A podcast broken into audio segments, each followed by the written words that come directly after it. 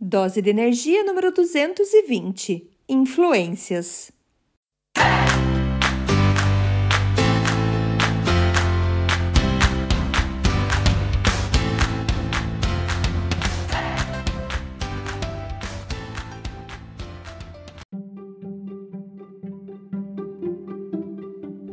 Dose de energia número 220. Oi, gente, tudo bem?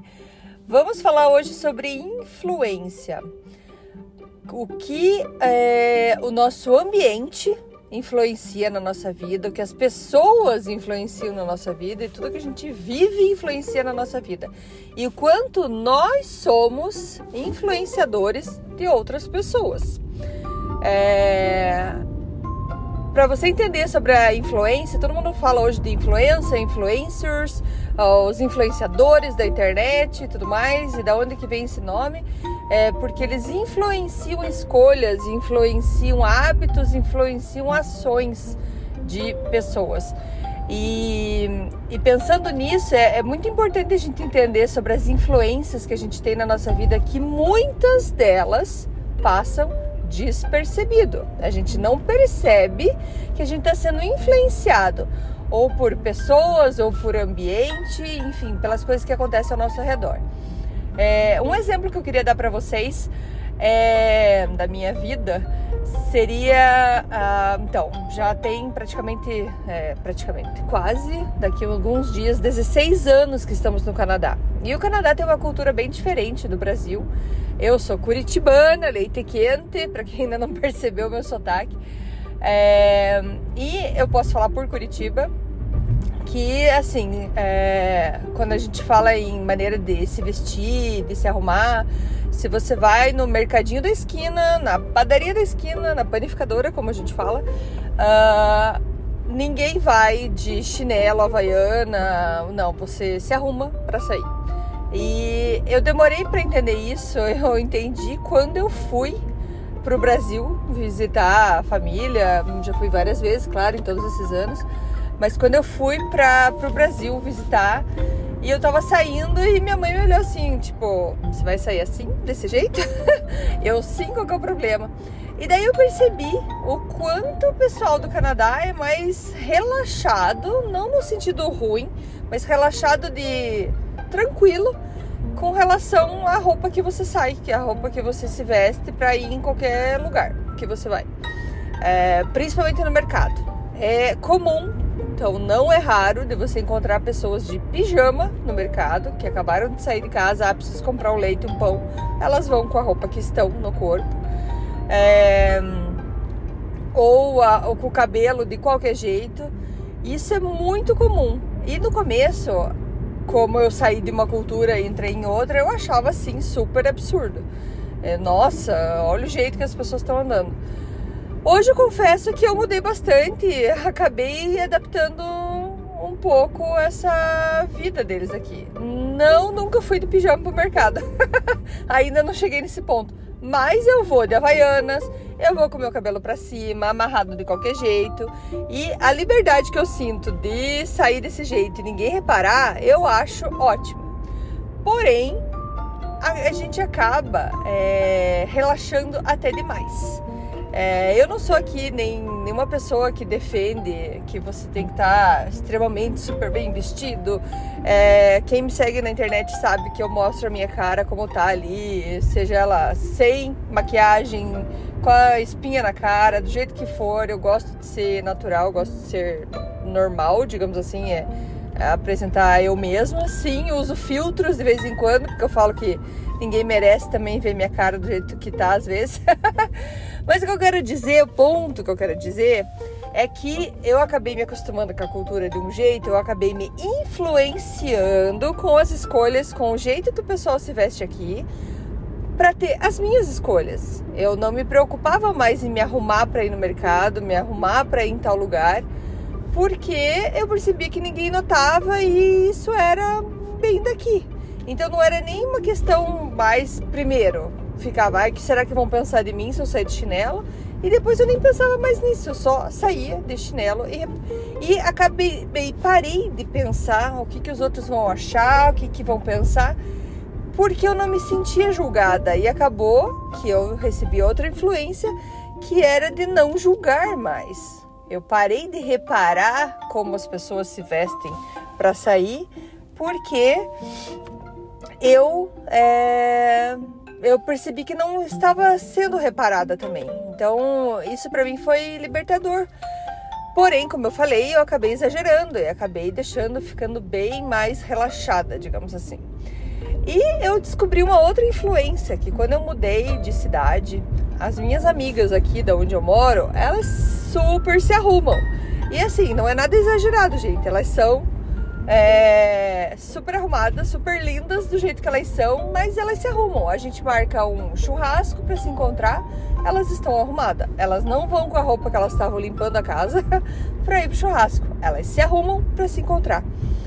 E isso para mim também foi um grande impacto. Eu sempre falava, nossa, mas vocês estão super arrumadas. E o que, que acabou acontecendo? Que eu comecei a querer me preocupar mais para me arrumar quando eu saía para encontrar com elas. E não porque nenhuma delas chegou para mim, nossa, Andréia, você tá horrível, é, dá um jeito aí na tua cara. Não, nunca recebi nenhum comentário, nem um olho torto para o jeito que eu tava, mas eu quis eu me senti inspirada, digamos assim. Então foi uma influência que me inspirou a querer me arrumar melhor. E então esses são exemplos da minha vida e que a gente pode começar a, a reparar em todas as influências que a gente tem na nossa vida. Se você anda com pessoas que não gostam de se arrumar, você não vai fazer o esforço para se arrumar.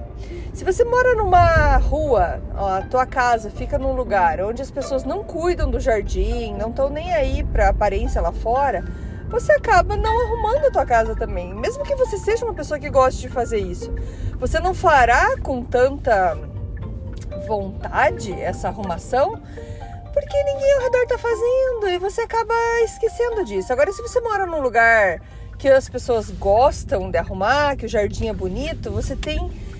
Você se, você se sente influenciado e você se inspira a fazer igual.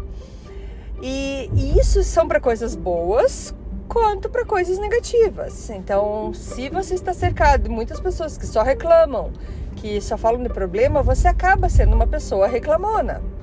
É... Então, você pode pensar em vários aspectos da sua vida e pense principalmente em aspectos, aspectos que você gostaria de mudar na sua vida.